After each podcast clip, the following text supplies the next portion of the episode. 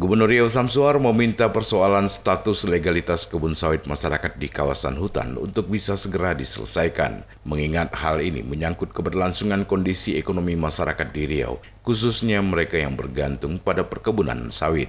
Hal ini disampaikan Samsuar dalam rakor pelaksanaan Tora di Gedung Daerah Jalan Diponegoro, Pekanbaru.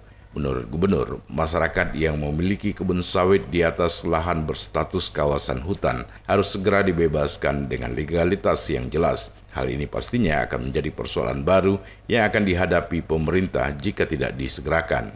Gubernur mengatakan, upaya legalitas status lahan terhadap petani sawit ini tentulah akan memberikan manfaat yang besar, tidak hanya bagi masyarakat tapi juga bagi pemerintah daerah dalam rangka mempercepat kebijakan satu peta. Ya, hari ini kami rapat ya mengenai Tora, program Tora, karena sudah ada surat Ibu Menteri yang mengalokasikan areal kawasan hutan seluas dua ratus lima ribu. Jadi karena itulah kami hari ini berundang Bupati Wali Kota agar nanti bisa mempercepat semua persyaratan dengan ini.